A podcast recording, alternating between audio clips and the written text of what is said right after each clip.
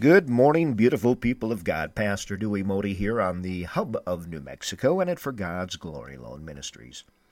We've been studying from Matthew 5 1 through 12. Matthew 5 1 through 12. I don't think we're going to get through that whole series this week. So let's dive right into this and take it nice and slow and easy. As we read verse 8 Blessed are the pure in heart, for they shall see God. You know, my friends, this one should stop everybody in our tracks, in their tracks. Just stop. So I'm asking you this morning just to stop right where you are. If you're driving your car, pull off to the side. Blessed are the pure in heart, for they shall see God. Do we actually believe we're going to see God? Or how are we going to see God? Will we see God? This one should stop everyone in our tracks. This verse demands that we conduct a self examination of our hearts and lives, a self examination. The Greek word for pure is katharos. It was often used to refer to clothes that had been washed clean, purified. It was also used to describe wheat after it was sifted and had all of the impurities removed. It was considered purified or clean. It means unmixed, unadulterated, clean, pure. I love that word, pure, purity. Verse 8 could be interpreted to say, Blessed is the one who has pure motives and a clean heart. My friend, do you have pure motives this day and all the days to come? Do you have a clean heart this day?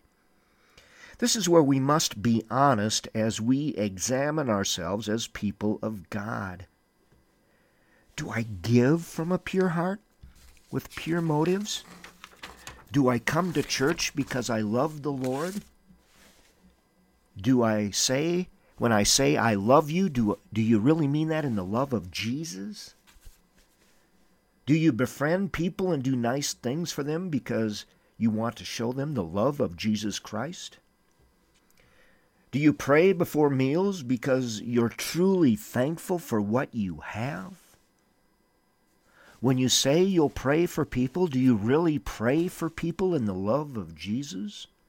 When you say hello to people, do you really mean hello in the love of Jesus? When you say that you're a friend, are you a friend of Jesus?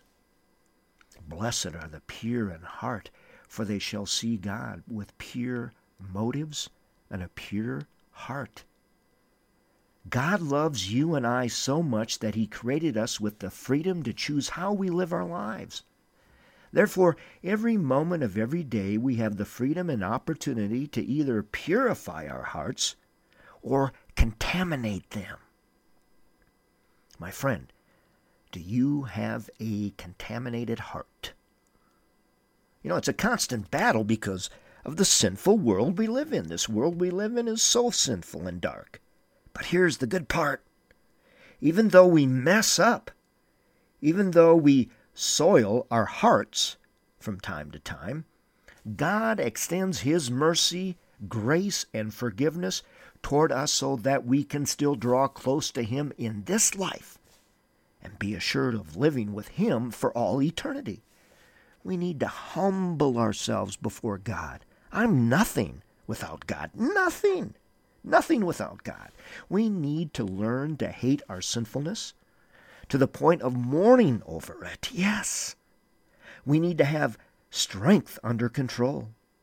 We need to crave righteousness. We need to forgive and show mercy just as we have been forgiven and shown mercy. We need to continually work to keep our thoughts, our hearts, our minds, our motives pure as snow. And we need to learn to be peacemakers. Lord willing, I'll pick this up Monday on the hub of New Mexico and it for God's Glory Alone Ministries. I'm Pastor Dewey Modi. We love you so very much.